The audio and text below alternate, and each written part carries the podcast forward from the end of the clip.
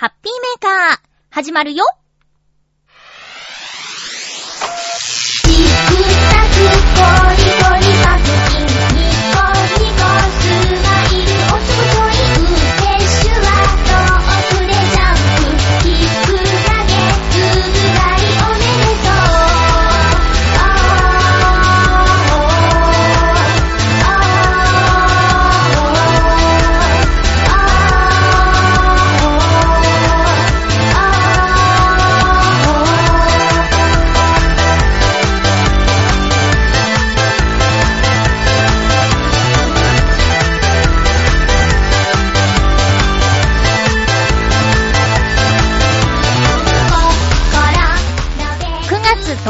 まゆちょのハッピーメーカー。この番組は、ハッピーな時間を一緒に過ごしましょうというコンセプトのもと、ちょあへよ .com のサポートでお届けしております。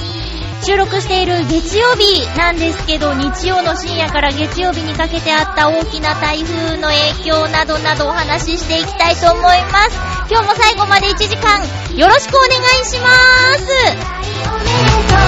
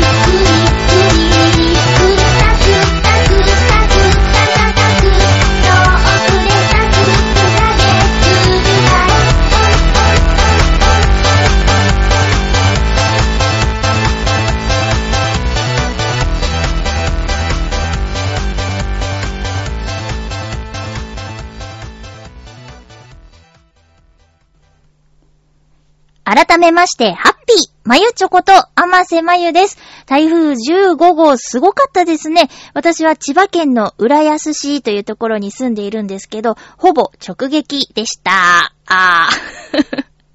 いやいや、笑い事じゃなかったね。さっき、夕方のニュースを見ていたんですけど、いろいろ被害の様子見ました。やっと映像で見ました。えー私は何をしていたかというと、えーっと、まあ、ね、長く聞いているリスナーさんはご存知の通り、えーとある場所でお掃除の深夜のお仕事をしておりまして、えー外で作業することもあるし、えーっと、外で作業しなくても、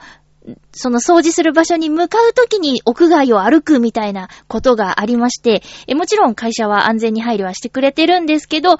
ええそんな感じで外にいました。ずっとじゃないんだけどね。えっ、と、今回台風15号、えー関東直撃って、すごく久しぶり何十、何十年かぶりとかっていうことだったみたいなんですけど、本当に、えー日曜日の昼間は、すごくまあ、なんなら、いい天気ぐらいな勢いで、気温も上がってたし、青空が広がってっていうような感じで、えっと、その日曜の晩から台風の影響が出始めるから、夜勤に来る人は、その交通機関の情報とかをちゃんと見て、えーなるべく出勤できるようにしてくださいね、なんていう、えーミーティングがあったりとかもしたんですけど、なんか本当に来るのかなっていうテンションでみんな帰り、日曜日の朝の帰りですね。言ってたんですよ。え、本当に台風来んの？なんて。ね一応長靴を履いて着替える場所まで戻ろうか、なんて。で、その長靴で現場に行った方がいいよね、なんていう話をしていたら、やっぱりその交通機関各種、えー夜早めにちょっと運転をやめますよとかをお知らせがあったり、明日の朝は8時だ、10時だから運転しますね、なんて言い始めたんで、あららららと、これは本当に来るのかしらっていうことで、で、台風のスピードが新幹線並みっていう記事を見たんでね、あの、それぐらいまあ早いっていうことで、あっという間に天気が変わるんだみたいなことも聞いていて、で、私は、えーっと、一応そうね、天気予報って各社で違うけど、雨雲レーダーは、まあ今、どこで雨が降ってるかが見られるものなので、それを参考になるべく濡れたくないと思って、えー、雨が降る前に、夜勤の会社に行きまして。だから、いつもは、うーん、22時半ぐらいに動くんですけど、その日は、7時前には、19時前には動いていたんでね。まあ私は、そう、長靴も履かずに、翌朝にはもう台風過ぎてるっていうニュースも見ていたんで、じゃあ長靴も履かず、一応傘持ってたけど、刺すことなく勤務先に着いたっていう感じですね。で、まあ私は割と職場に近い方なんですけど、そうじゃない、遠くから来る人は、これはもう帰ったら寝ちゃってるだろうし、電車が動かなくなるよっていうニュースも見れてなくて、起きたらもう電車止まってんじゃんっていう状況になって、出勤できないんじゃないかなって、夜勤に来れないんじゃないかなって思ってたら、私のいるチームは一人、その電車の影響で来れなかっただけで、後の全員来たんですよ。すごいなって。他のチームは割とね、来れなかったっていう人が結構いたみたいなんですけど、なんか、すごいなって。寝る前にはその電車が止まっちゃうニュースを見ていたなんていう話もあったからね、私より早く情報ゲートしてたのかもしれないんですけど、そんなこんなで作業してたんですよ。で、まあまあもちろん屋外作業は禁止っていうか中止っていうか、やっちゃいけません危ないからって。で、外を通るときにはヘルメットを被ってくださいみたいな会社からのあの通達があって。うん。で、私はその日結構その、えー、休憩所から離れたところまで行かなきゃいけない担当だったんで、上下カッパ着てヘルメット着て、えー、ヘルメット被って、で行ってたんですけど、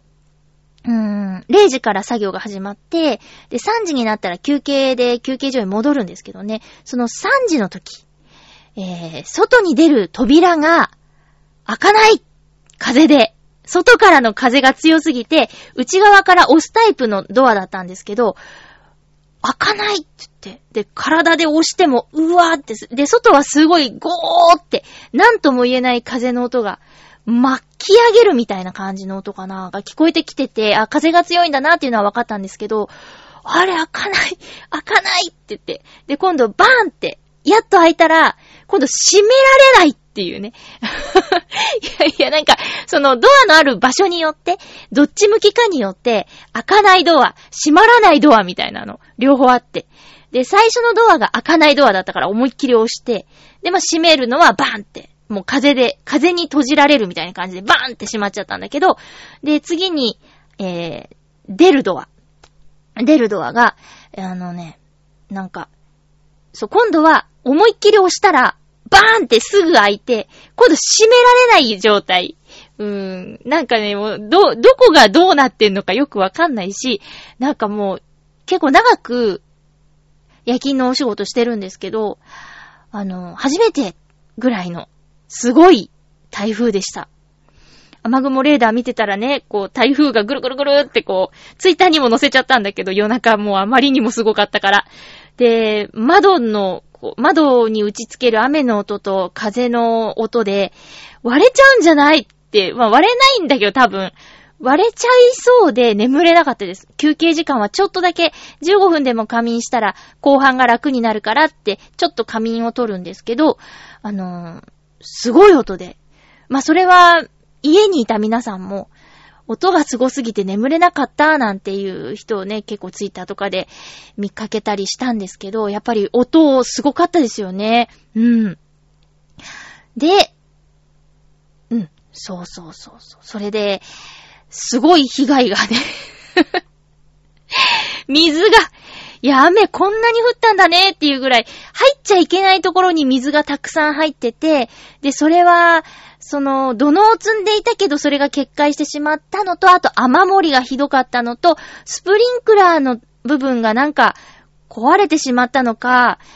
異常を検知して、スプリンクラーが回ってしまったのかはわからないんだけど、上から下から水がすごくって、で、建物の中がもう本当にくるぶしぐらいまで行っちゃうぐらいの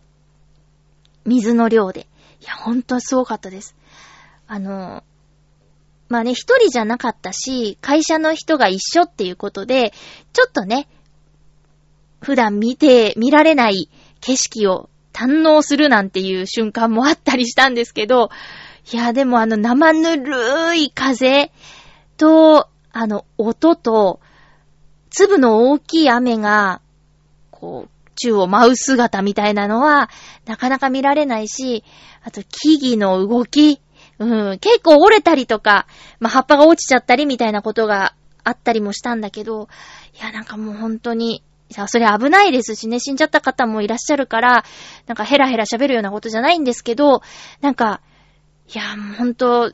勝てないんだな、自然にはっていうことを改めて思いましたね。台風はまだね、じりじりこっちに来る様子がわかりますけど、まあまあ、例えば地震とかって急に来るもんじゃないですか。なんか、あの、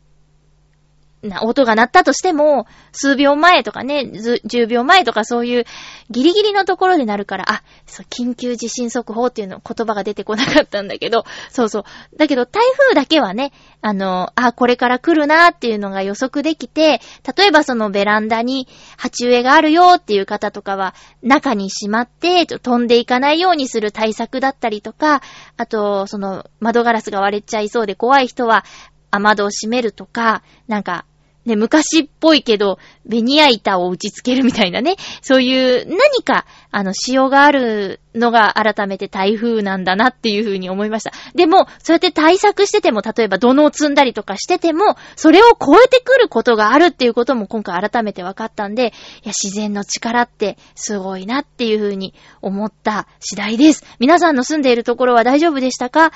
結構ね、西日本に住んでるお母さんから、まあ、岡山なんですけど、岡山のお母さんから、大丈夫なのって、テレビとかで結構やってたみたいで、で、え、出勤してるのみたいな。夜中外出て大丈夫とか、ありましたね。で、翌朝のあの電車の乱れももうすごかったね。浦安で言うと、2本の電車が走ってるんですけど、一つは、あの、地下、東京メトロと地下鉄と言いながら、浦安は地上に駅があるという、え東西線というね、東京メトロの東西線、それから JR の京葉線、うん、京葉線、あと、武蔵野線っていう電車も走ってるんですけど、まあまあ、京葉線と武蔵野線は同じ線路を走ってるんで同じと考えてみてですね、えーっと、特に京葉線は海っぺりを走ってるんで、えー割と風に弱いんだっていうのは昔から言われてたんですけど、それでも最近、あの、壁を作ったのかな暴風のなんか作ったせいか、以前よりは全然強くなったっていう印象があります。で、その京葉線も朝の10時まで、えー運転見合わせってもう、前の日から言われていて、で、あと、東西線、えー地下鉄なんですけど、えっ、と、東洋町という駅から西船橋の間、東洋町は地下にあるんですけど、東洋町から、え西葛西の間でもう地上に上がってくるんですよ。んで、えー、葛西浦安間に旧江戸川っていう結構大きい川が流れていて、その橋の上を電車は通ってこなきゃいけないんだけど、そこが風が強いと、その橋の上を通れなくなっちゃうので、安全対策で。えー今回は、その東洋町から西船橋間っていう、その東京メトロの東西線の地上を走る区間は、朝の10時まで運転見合わせっていうことがまたこれも前日に発表されていて、おーちょっと待て、と、あの、電車が2路線とも使えなくなってしまったぞっていう、まあ、浦安がたまになっちゃう陸の孤島っていう状態になってました。で、しかも私知らなかったんですけど、えっと、東京ベイシティ交通という浦安の中を走っているバスがあるんですけどね。このバスも実は7時半、7時か7時半ぐらいまで、えー運転見合わせだったっていうことで、完全に足がねえ状態だったんですよ。本当に。だから月曜日の朝っていうことでね、学校や会社に行く人のえー足にものすごい影響が出ちゃったっていうことで。うん。いや、もう渋滞もすごかったです。その、ま、車で会社に向かおうとしていたのかなってそういう人がいっぱいいたのか、もう渋滞、すごかった、浦安の道、浦安の大動脈。もうね、全然進まないの。だから、えーバスの運転手さんが、それ9時台だったかな ?8 時台終わりから9時台始まりぐらいの間だったかなあの、お客様、あの、歩いた方が早いですってもう駅近づいてきた、そういうこと言ってて。で、何人もの人が降りていったけど、でもこの降りていった人は、今から行っても電車動いてないんだぞって思ったら、まあ、運転再開したらすぐに乗りたいからっていうことで、待機をしているっていう状態だったんですよね。いや、大変だ。私のお友達をツイッターでフォローしてるんですけど、家を出て3時間になるけど、会社に着かないっていうつぶやきをしていた人もいました。で、夜、雨や風の音でうるさくて眠れなかったりとか、あの、災害情報とか、えー、なんだろう、緊急アラームみたいなやつを設定していたっぽくて、もうちょいちょいこう嫌な音がスマホから鳴ってたらしいんですよ。気をつけてとか、なんかどこどこ上陸しました的なこととかかな？わかんないんですけど、私のは鳴らないから、そう、その音でもう全然眠れなくて、睡眠不足だし、それで月曜日めちゃくちゃ暑かったんですよ。都内で35度とかだったかな。うん、私もう夜勤明けからずっと家にこもってるから、外の気温わかんないんだけど、いやでもすごく暑かったんだって。だから、で、満員電車でしょ、ぎゅうぎゅうの。みんな急いで会社行かなきゃって言って、ぎゅうぎゅうの満員電車にいつもより無理やり乗ろうとするんじゃないかな。で、そんな状態だから、体調悪くしている人がホームにいっぱいいたとか、その子のつぶやきによると。うん。なんかね、いやいや、大変でしたね。まあ、台風真っ只中に、外にいるのも、そりゃまあ、大変っちゃ大変だけど、でもその後のことよね。で、まあ、電車が止まっててなんていう話してますけど、その電車を、じゃあ、安全に動けるかなって、動かせるかなって言って、あの、整備とか、こう、点検とかしている方も、それもまた台風の真っ只中から、台風が終わりかけのところから、電車が走りますよってもう宣言しちゃってる10時までにやらなきゃっていう、その人たちの苦労とかね。あと駅員さんがね、すごいかわいそうだったって。なんか、台風のせいじゃん。うん。なのに、こう、いっぱいお客さんに怒鳴られている人を見かけたとかっていう話も見て、いやいやいや、しょうがないじゃないと。うん。まあね。だ、だったらよ。だったら、前日からね、そんな風になるっ言ってんだから、会社の近くに泊まりなさいよと、思うわけです、私は。まあ、それだって早く動かないといっぱいになっちゃうだろうし、それだけお金はかかっちゃうけど、いやいやでも、そのぎゅうぎゅうになっちゃう労力とか、いつもよりも3倍4倍かかって、通うっていうその辛さとか、な時間とか考えたら、まあ、カプセルホテルとか、まあ、なんか、寝れられ、寝れればいいじゃない。寝られて、翌日ちゃんと出勤できるなら、それをお金で買うっていう方法もあったんじゃないかなって、そんな怒ってね、駅員さんに、おいなんて詰め寄るぐらいならよ。うん。そうじゃない、穏やかにしょうがないねって言って、あの、遅れてでも頑張って向かおうっていう人はそんなことしなくていいんですけど、怒るぐらいなら、そうしたらどうですか？っては言ってみたいですけどね。うん。いやいや、もう本当に、えー自然の脅威改めて思い知ったなっていう日でした。えーと、今日はね、話したいこといっぱいあるんですけど、ちょっとコーナーから行っちゃいたいと思います。ハッピーごくごくはい、今日は、ちょっと、初めての、というか、見たことのない味を見つけたので、キッコーマンの豆乳飲料、黒糖醤油味っていうのを見つけました。で、この夏、特に、なんていうか、この豆乳飲料？で、あの、凍らして、パックのまま凍らして、シャーベットみたいにして食べると、そのアイスよりもカロリーが低くていいよなんて言って、パッケージに凍らしても美味しいよみたいなの書いてあったんですけど、この黒糖生姜のパッケージには、カップに移してホットでもって書いてあって、ホットで飲むと美味しいよみたいなことが書いてありますね。うん。でも、今日は暑いし、ちょっとホットにはしてません。パックのままいただきます。ホットにする場合はコップに移してからレンジでチンしてくださいっていうことです。なんかもう、秋から冬っていう感じの商品ですよね。生姜って体温めるでしょ？いただきます。あー、美味しい。うん、うん、うん、うん、うん、うん。あ、あ、いいですね。これは、えっと、黒糖、うん、生姜の味のが、ガーンって最初に来るかな。うん。生姜の感じがあるんだけど、えっと、甘い黒糖の甘さで、ちょっとまろやかになってる感じする。うん。うん、うん、うん、うん。あ、これは、ちょっとホットでも飲んでみたい。うん、うん。美味しい。このね、キッコーマンの豆乳飲料シリーズって本当にいろんな味があります。で、えー、豆乳ちょっとねーっていう人も、あのー、豆乳感がほとんど感じられない。まあ、いいことなのか、どうなのかわからないんですけど、豆乳感がね、ほぼない。普通にジュースみたいに飲めるから、で、豆乳ってちょっと体にいいでしょ？だから、えー、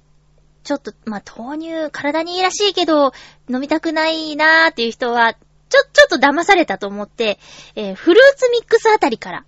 行ったらいいんじゃないかな。特に豆乳感が感じない、感じられないなって思うやつなので。うん。チョコミントとかなんかラムレーズンとか、アーモンドとか、紅茶、コーヒーとかね、いろいろありますね。うん。美味しい。小豆とかもあるよ。あ、ずんだ味とかもあったかな。とにかくいろんな味があるから、キッコーマン豆乳飲料で、新作が出たらちょっと試したくなっちゃうっていうのあります。え、おすすめです。キッコーマンの豆乳飲料、黒糖醤油を、冷やでいただきました。ホットじゃないよってね。えーと、何から話そうかな。でも、まあ、まあ、お、いっぱい話したいことあるからってお便りがおろそかになっちゃうのは申し訳ないから、ちょっとお便りのご紹介からさせていただこうかなと思います。えー、っと、ハッピーネーム七星さん、ありがとうございます。まゆっちょ、ハッピー、ハッピー？なーさんなーさんフォローして、ストレッチしてます。七星です。ありがとうございます。先週おすすめしたなーさんのストレッチ、えー、やってくれ、くれてるんですね。ありがとうございます。なんか簡単で気持ちいいでしょ？私もちょっと、あの、何個か覚えているのがあるので、あの、気が向いたらっていうか思い出した時にやってます。なーさんストレッチ。でね、気になる方、フォローしてみてください。デスクワークの方とかに聞くストレッチをいろいろ紹介してくれてる方です。で、たまに小顔とかね、いろいろやってるんでね、今私ちょっとストレッチポールが欲しいんですよ。ナーさんのストレッチで、ストレッチポールを使ったものも紹介されてるんだけど、すごい気持ちよさそうなんですよね。えっ、ー、と、先週詳しく話したんですけど、ナーさん、全部ひらがなで、あがちっちゃいあ、ナーさん、でストレッチって入れたら、多分ツイッターとかにパッと出てくると思うので、えー、ぜひ見てみてください。本当に気持ちがいいです。えー、七星さん、ありがとうございます。続きます。北へですが、あー、北への話、先週いっぱいしましたもんね。思えば、あれがあるからこそ、まゆっちょのラジオを聴き始めたわけですので、私も馴染み深いものがあります。社員旅行で札幌に行った時は、京子さんのシナリオの現地巡りしました。そうみちゃんじゃなくてごめんなさい。また色々と準備をして、北海道に行きたいものです。それでは、ということでありがとうございます。いいんですよ。だって、社員旅行で行き先決まってんだからしょうがないですよね。京子さん札幌だったっけ？は、大丈夫。京子さん札幌かな？うん。で、そうみちゃん旭川なんでね。そりゃもう社員旅行なんだからちゃんとね、そのグループ行動しなきゃいけないですよ。そうみちゃんの旭川は、まあね、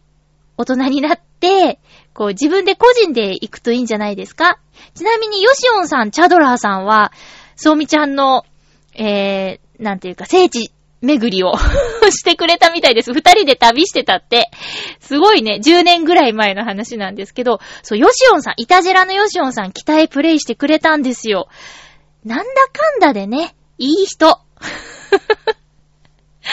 いい人です。あ、そんな、ヨシオンさん、なんですけど、こう、イタリアンジェラードクラブで喋ってますけど、え男のガールズトークという番組がチョアヘヨ .com にはありまして、え元女子が語る男のガールズトークっていうタイトル、そのまんまなんですけど、もともと女性として生まれてきたんだけど、えー、あ、でも自分は男の子なんじゃないかと思って、男の子になった人たちがやっている番組なんですよ。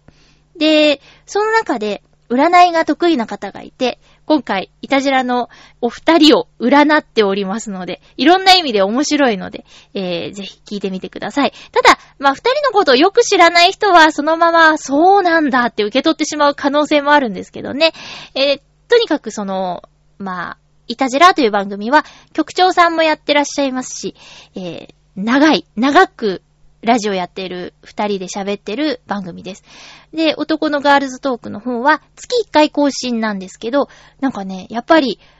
あ、そういう方がいらっしゃるということを、こう、ラジオで聞けるっていうのはなかなか貴重だと思うので、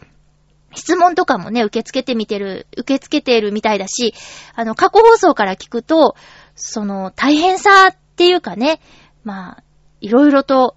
知らない世界を教えてもらえるので、これは興味がある方、ぜひ1回目から聞いてみてください。えなかなか激しい下ネタもありますけどね。対策に用意したベルがあまり生きていないということもありますが、えー、チョアヘヨには面白い番組がたくさんあるので、ぜひハッピーメーカー聞いてくださっている皆さん、他の番組も興味持って聞いてみてください。えー、ちょっと面白い番組っていうと、ミッチェルさんミッチェルのラブミッションという番組があるんですよ。木曜日配信なんですけど、このミッチェルさん、えっと、ソプラノ歌手でありながら、今、NSC に通っているという。ええねえ。すごいでしょ。うん。でも、その心は、えっと、オペラをね、もっと身近に楽しく親しんでもらうためには、ユーモアが必要なんじゃないかっていうことで、そのお笑いっていうものを勉強してみようと思って NSC に通っているそうです。ね。そういう方もいらっしゃるんでね。面白いんで、ぜひ聞いてみてください。えっと、七星さん、そのストレッチやってちょっとは改善しましたか？ねいつかね、旭川行った時には、メールまたください。よろしくお願いします。七星さんでした。ありがとうございます。続きましては、ハッピーネーム、青のインプレッサさんからです。ありがとうございます。まゆちょさん、ハッピーでございます。ハッピーでございます。先週はメールを送れず、すいません。いいんですよ。さて、8月31日に、ラリードライバーの荒井俊弘選手が青森に来たんですよ。びっくりマーク。なんとかお会いしたかったのですが、会員限定のイベントだったので入れず、それを諦めきれずにディーラーさんに行ったら、15時ぐらいに終わると聞いて、家に帰って15時に会場に行ったら、なんと、荒井選手にお会いできました。ああ、すごいじゃん。会員じゃないんだ。青のインプレッサさんはね。だけど、会員限定のイベントだったんだけど、そう、終わったタイミングの移動のところを会えたってこと？あら、ディーラーさん。ディーラーさん超いい人じゃない？そんな教えてくれるなんてね。多分、イベント関係者さんだったら、あんまりそういうこと教えてくれないイメージあるけどね。青森のイベント関係者さん、ディーラーさんは、優しいね。人情味があるね。多分このあたりで、いや、すいません、会員じゃないんですけど、荒井選手に一目お会いしたくてって言ったところで、いや、ちょっと、お教えできないですねってなっちゃいそうだけどね。すごいよ。でも、辰巳秀治総監督に会えなかったので、一生いっぱいかなと思います。贅沢贅沢でしょう、それは。いいじゃない荒井選手に会いたくて、荒井選手に会えたんだから監督はいいでしょう。たださ、こういうちょっと会いたいなって思ってる、まあ、有名人さんえー、私はレースのこととか全然わからないけど、青のインプレッサさんにとっては、憧れの存在の選手と、じゃあ、会いました。で、会った時って、何話すの？何話、私緊張して、何話したらいいかわかんないと思う。だって、あの、ミッキーマウスに会った時、私どうしたらいいかわからなくて、敬語だもん。なんか、上手にミッキーマウスと話す人いるんですよ。こう、並んでいれば必ず一緒に写真が撮れるみたいな、えー場所がね、ディズニーランドにもディズニーシーにもあるんですけど、そこで、じゃあ写真撮りたいと思って、並んでて。さ、私の前の人がどんな風に接しているかとか、まあ見えるっていうか聞こえるっていうか、あるんですけど、なんか上手におしゃべりしてたり、あの、来たよーとか言って、なんか喋ってるんですよ。わあ、いいなーって。私全然上手にコミュニケーションが取れなくて、あ、あ、あ、お、お、お疲れ様ですとか言っちゃうの。ミッキーだってやりづらいよね、そんな敬語で来られたらね。だからうまく話したいんですけど、青のインプレッサさんはその選手の方と会えた時とかに、どんな風に話してるのかなっていう風に、このメールを読んで気になりました。お便りありがとうございます。えーっと、すごいね。よかったね。憧れの人に会えて。一生いっぱい。監督でも、レースに監督って、まあ、いるか。どんなものにも監督っているか。現場監督みたいな言葉だってあるしね。うーん。でも教えたりするのかなここはこう、ハンドルを切れみたいなこととか言うのかね何を監督するんですかね うん。あ、えー、青のインプレッサーさんでした。ありがとうございます。えー次のメールはなんと、はじめましての方です。嬉しいですね。ハッピーネーム、ビーフさんです。ありがとうございます。ハッピーメーカー、あませまゆ様、まゆっちょ様、ということでね。ありがとうございます。様ってね。えー、初めて番組宛てにメールさせていただきます。先日、まゆっちょ様が、しょうがない。そのうちあの、まゆっちょがって言えるようなぐらいに、こう、リスナーさんとしてね、仲良くなりたいなって思い、思うんですけどね。えー、まゆっちょ様が、YouTube に上げられていたウクレレ、悲しいアスタリスクを聞かせていただいて、Twitter でリツイートさせていただいたことをきっかけに、ラジオでまでご紹介いただいてしまいました。一ファンのものです。はい。先週お話しさせていただいた冒頭に、すごく嬉しいことがあったんですって言った、あのーね、ツイッターで絡んでくれた方聞いてるかなっってお話しした方ですね。ビーフさん。ありがとうございます。番組にメールくださるのが一番嬉しいよ。えー、先週の放送を聞かせていただきました。ありがとうございます。聞きながら嬉しくて身震いしてしまいました。えー、こんな嬉しさを感じること、それこそ子供の頃以来だったのではないかと思うくらい嬉しく、そして幸福でした。近頃、身辺に問題を抱えていて、悩み苦しむことが多かっただけに、まゆちょ様にラジオで言葉をいただけたこと、本当に大きな喜びと元気の源になりました。源じゃないや。元気の元になりました。作家を仕事にしているものなので、ハッピーメーカーのバックナンバーを聞きながら楽しく仕事をさせていただいております。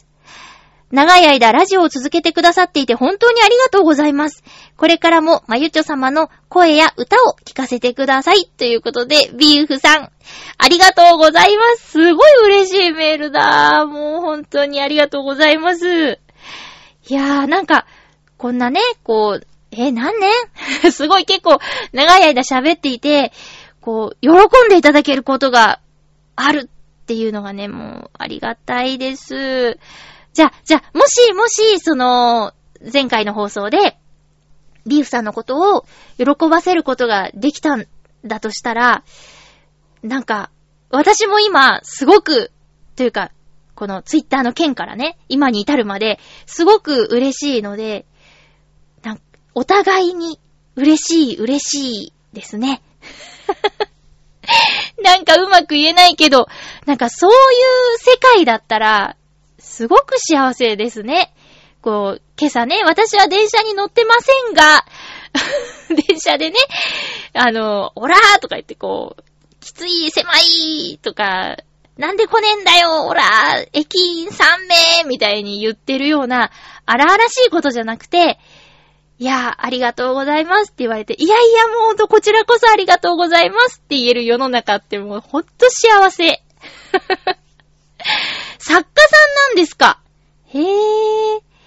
いやね、ちょっと、後で、あの、また、そのことで起こった不思議な出来事も、時間があれば話したいんですけど、実は、あの、そうそう、聞いてくれてありがとうございますっていうツイートをさせていただいて、で、そこにコメントいただいたりとかして、なんか、ハッシュタグとかつけてくれてる方がいて、何件か拝見したんですよ。で、まあなんか、特にビーフさんは、その番組聞いてるっぽいあたりのやりとりを、その会話を表示するってやるとパーって出てきたんで、わーとかひゃーとか言ってくださってるのをもう見てて、なんかそれも嬉しくて、本当になんかありがとうございます。もう本当にありがとうございますしか出てこないんだけど、それでちょっとごめんなさい、ビューさんの前後のあのツイートを見させていただいたんですけど、なんか CD 買ってくれたのかな ?CD 買いました？ビュースさんにお願いがあるんですけど、あのーまあ、メールで私にわかるようにだけでいいので、あの、CD をどういうルートで買ったかって教えていただいてもいいですか？なんか、あの、た、多分二パターンだと思うんです。あ、もう一パターンあるとしたら知り合いからもらったパターンっていうのはあるんですけど、えー、アマゾンで買ったか、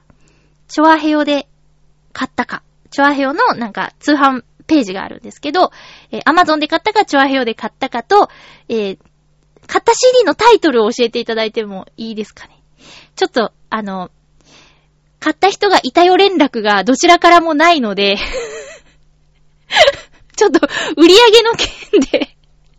心配なので、あの、どうしてもそれ聞きたいのでよろしくお願いします。あー、ね。CD は今んとこ、ちなみになんですけど、えっと、個人名義が2枚と、ユニット名義が2枚の合計4枚出てます。で、CD の件で、ちょっと、もし、興味がある人がいたら、私に直接、メールいただいてもいいですか？あの、ちょっとでも興味持ったっていう方がいたら、え、まゆちょ CD 出してんの？っていう方がいたら、メールください。私に。あの、ハピメ .mail アットマーク gmail.com です。ハピメは h-a-p-i-m-e で、ドットメールアットマークで gmail.com です。で、CD 出してるの知りませんでした。興味ありますって教えてください。うん。悪いようにはしません。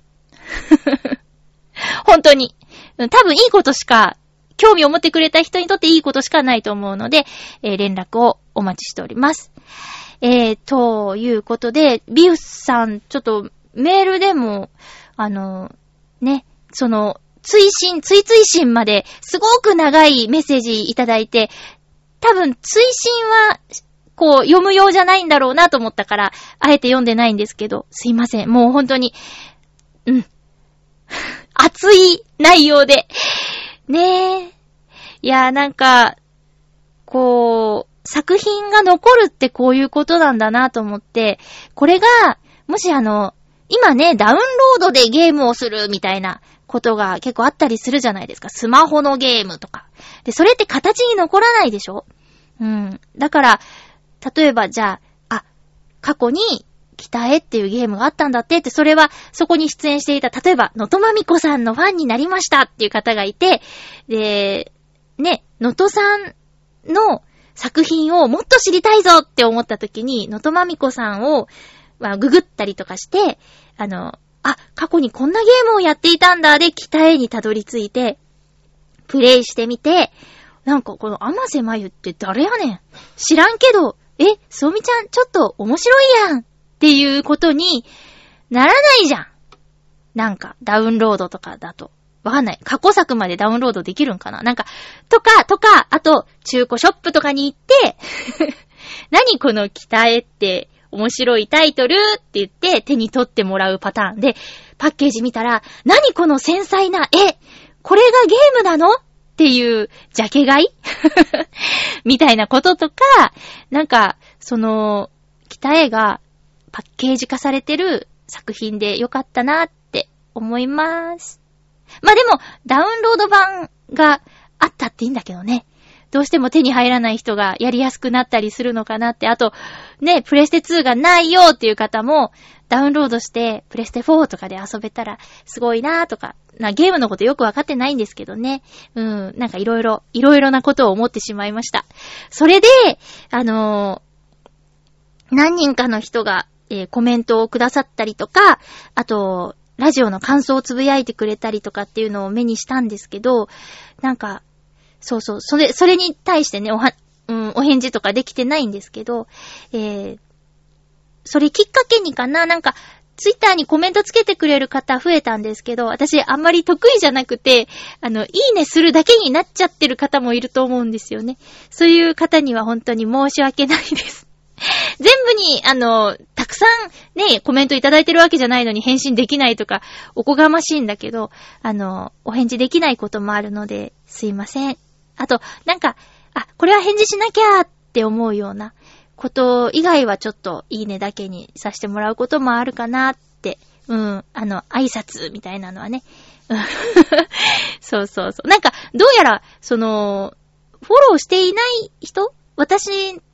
の友人とかのところにも、あの、誰々さんに、これハッピーメーカー聞いてくださってありがとうございますみたいなコメントをつけましたみたいなお知らせが入っちゃったりするみたいなんですよ。なんかそれもちょっと恥ずかしくって。ちょっとね、うん。だけど、まあまあまあ、気分によって、今日はやっちゃえみたいな感じの時は書いちゃうと思うんですけど、返信がつかないからって、へこまないでくださいね。すいませんでした。えー、そんな感じです。で、そうそう、あのー割と、なんか、悪口がないっぽかったので、一応まあ、ハッシュタグつけるぐらいだからね。そりゃ、悪口なんて、なかなか書かないとは思うんですが。で、ちょっと、これは、やってみよう。えいや、やってみようと思って、ツイッターで、エゴサーチしようとしたんですよ。うん。で、北野すおみちゃんで、北野すおみって入れたら、そう、すおみちゃんに関係する、こう、すみちゃんの言葉が入ってる、えー、ツイッターがバーって出てきたんですけど、合わせて、なんか、ハッシュタグ北野すおみ、ハッシュタグあませまゆっていうのも入ってて、で、結構なんか、あの、肯定的なご意見が多かったんで、よっしゃっつって、あませまゆでもやってやろうかなって思ったら、あませって入れたら、その後に、勝手にね、あませひみかって出たんですよ。で、ん？同じ名字で、誰だろうと思って。あの、あまり身近にはいない名字だから、あれと思って、で、あませひみかって書いてある、えツイッターの検索を、あませまゆでやろうとしてたのに、あませひみかで検索をかけたら、どうやらあませひみかさんという預言者さんがいらっしゃるらしいんですよ。で、えー、と思って、え、預言者？って、えー、って思ったの。だけど、まあまあ、名字が同じということもあって気になって、甘瀬ひみかさんに関するツイッターを、なんか、でも、吸い込まれるようにというか、なんか見、見ちゃったのよ、すごく。そしたら、すごく的中してる方っぽいのよね。うん。なんかね、フォローしちゃった。うん。な、なんだろう、気になって。その、まだ、その方の言ってることの半分も理解してないし、さらっと、ただ名字が同じで、的中率がた、高い、預言者さんっていう興味だけでフォローしちゃってるところはあるんだけど、ちょっとね、うん。あれっていう感じするのよ。なんか、すごいなっていう、とりあえず、今んとこ。うん。まあなんか、ちょっとこう、信者さんっぽいような発言をする方もいて、まあ、深入りすると、という感じはするんだけど、参考にするのは悪くないなと思って、例えば今回の台風とかも当ててんのよね。そう。で、あと、まあまあ1年前の北海道の地震とかも予言してたんだって。うん。なんかまあまあ、まだ私の知識というか、ひみかさんに対する知識は浅すぎますけど、そういう方が存在することを、今回のね、あの、皆さんの、えーハッピーメーカーへのリアクション、まあ、特にビーフさんの、えー、悲しいアスタリスクをリツイートするというアクションから始まってるんだけど、その流れで、今私、予言者の甘瀬ひみかさんにたどり着きました。それも不思議なことに あのね、えー、そう、月曜日、収録、先週の月曜日の、その夜勤のお掃除の作業の終わり間際に、私は、真っ白いし、雲を見つけたの。うん。あの、外のこう、ベンチとか手すりを拭く作業が最後にあるんですけど、それを拭き終わったタオルを、あの、広げて重ねて数えるっていうことをするんですけど、それ広げて置いてあって、で、また別のところを拭いて、タオルを重ねようと思って、その広げて置いてあるところまで戻ってきたときに、あれなんだろう木の実でも落ちてるのかなっていう風に顔を近づけてみると、白い雲、スパイダーですね。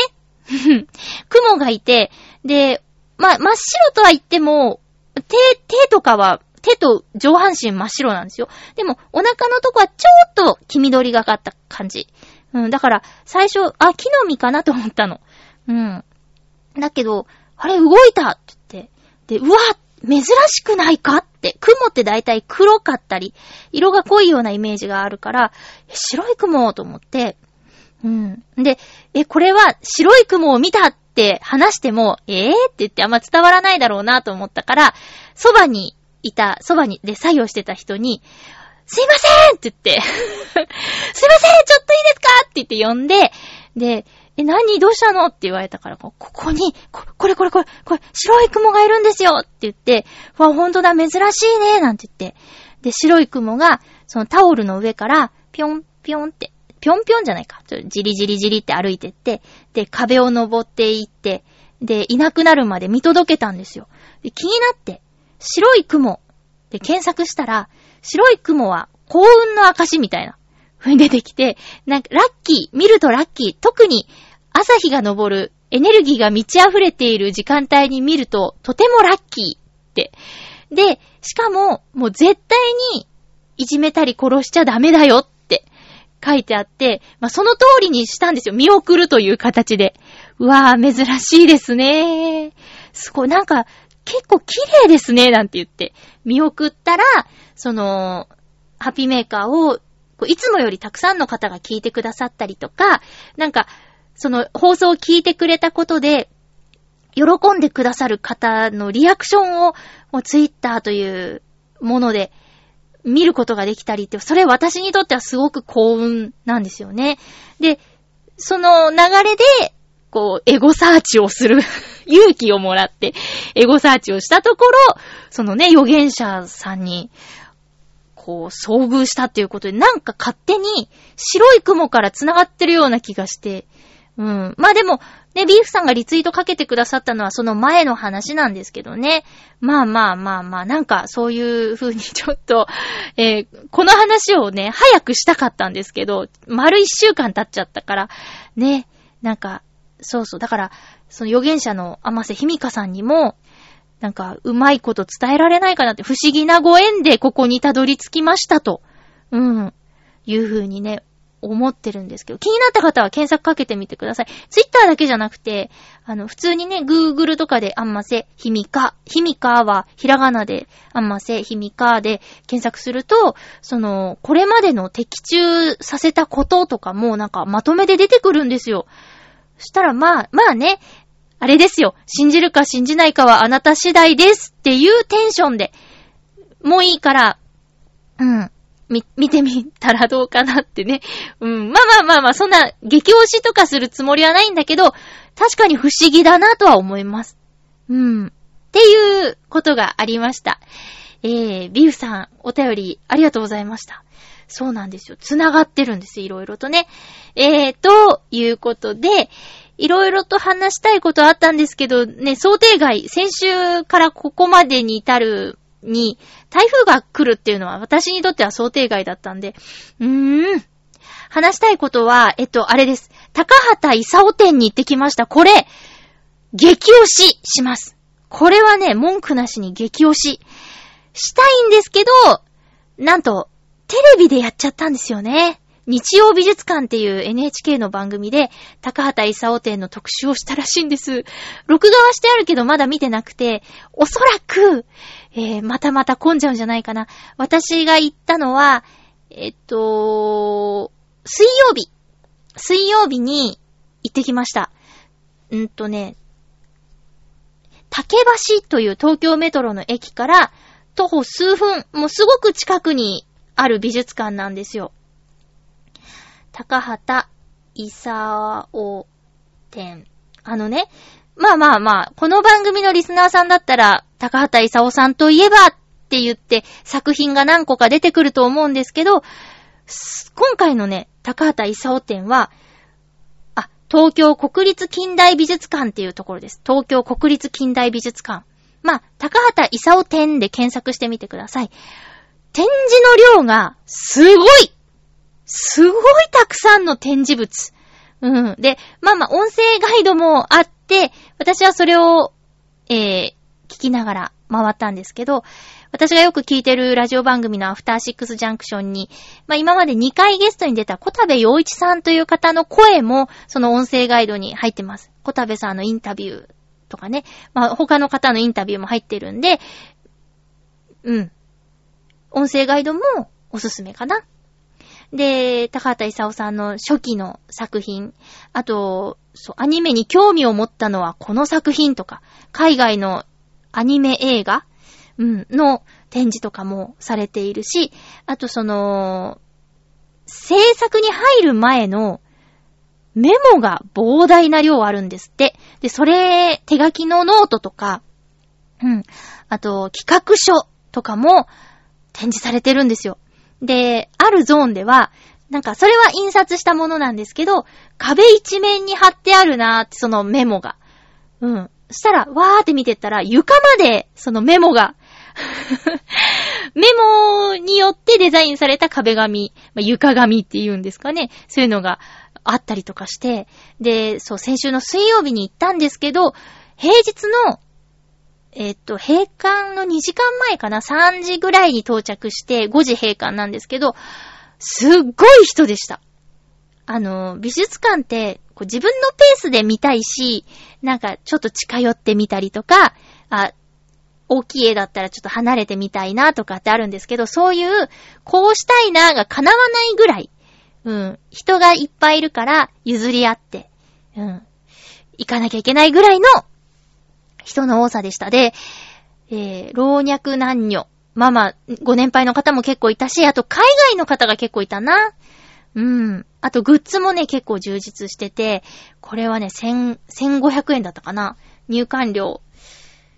うん。私今回、ギリギリの、その3時とかに入っちゃって、で、高畑勲店も、まもなく閉館のお時間ですって放送が入るぐらいまでいちゃったから最後ちょっと駆け足になっちゃったんですけど、常設でも見られるチケットがあったりもしてね、なんかもっと早く行ったらよかったと思って、それは私の中で失敗です。で、アフターシックスジャンクションパーソナリティの歌丸さんとか、で、よく高畑勲さんの話をする曜日が火曜日なんですけど、火曜日の宇垣美里さんも何度も行ってるって言ってました。もう2、3回行ってるって言って、それくらい見応えがある展示です。えっとね、10月6日日曜日までやってるそうで、だいたい火曜日が休館のことが結構あるみたいですね。気をつけてください。えー、っと、ね。はい、はい。チケット代、チケット代は、うーんと、チケットは1500円。当日1500円ですね。これ1500円以上の価値あるよ。本当に。で、あの、アニメだけじゃないけど、じゃなくて、何かをしようとするときに、これだけ準備をしていた方がいいんだっていうことが、わかるようなメモ書きがいっぱいあるんですよ。下調べとか、こうしてこうしてとか、あと、こう、まあ、アニメーションの場合は、たくさんの人が関わって、え作るものだからっっていうんで、みんなで共通の認識を持つために作られた表みたいなものとか、それは物語のこの静寂をグラフで表していたりとか、